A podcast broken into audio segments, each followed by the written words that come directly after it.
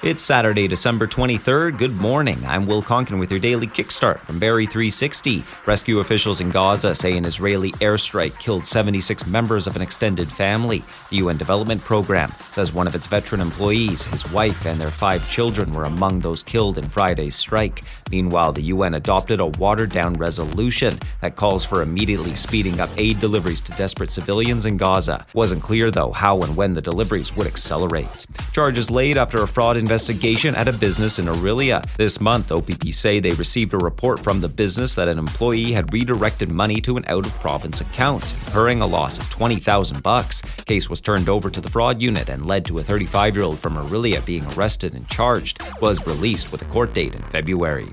While Orillia OPP also charged a 24-year-old with impaired driving after they say he cut through a parking lot to skip a ride check. Happened in Washago just after midnight Friday. OPP were conducting ride checks when they saw a driver attempt to bypass through a parking lot. Officers caught up with the driver. Washago man charged with impaired driving, license suspended for 90 days, vehicle impounded for seven. She fixed watches back in Ukraine before the Russian invasion forced her and her family to flee to Canada. Now, the 68 year old is earning accolades in Newfoundland for fixing one community's 118 year old clock tower. Officials of the Heritage Society say residents are grateful and amazed. Been fixing watches and clocks since she was 17.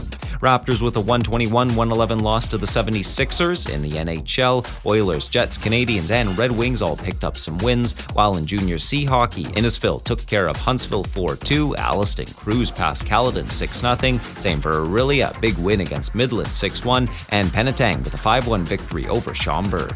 Periods of freezing rain changing to snow or showers this morning, high for the day reaching 2. That's your kickstart for Saturday, December 23rd. We're back again tomorrow. Until then, remember, time's a ticking to get that last minute shopping done before Christmas.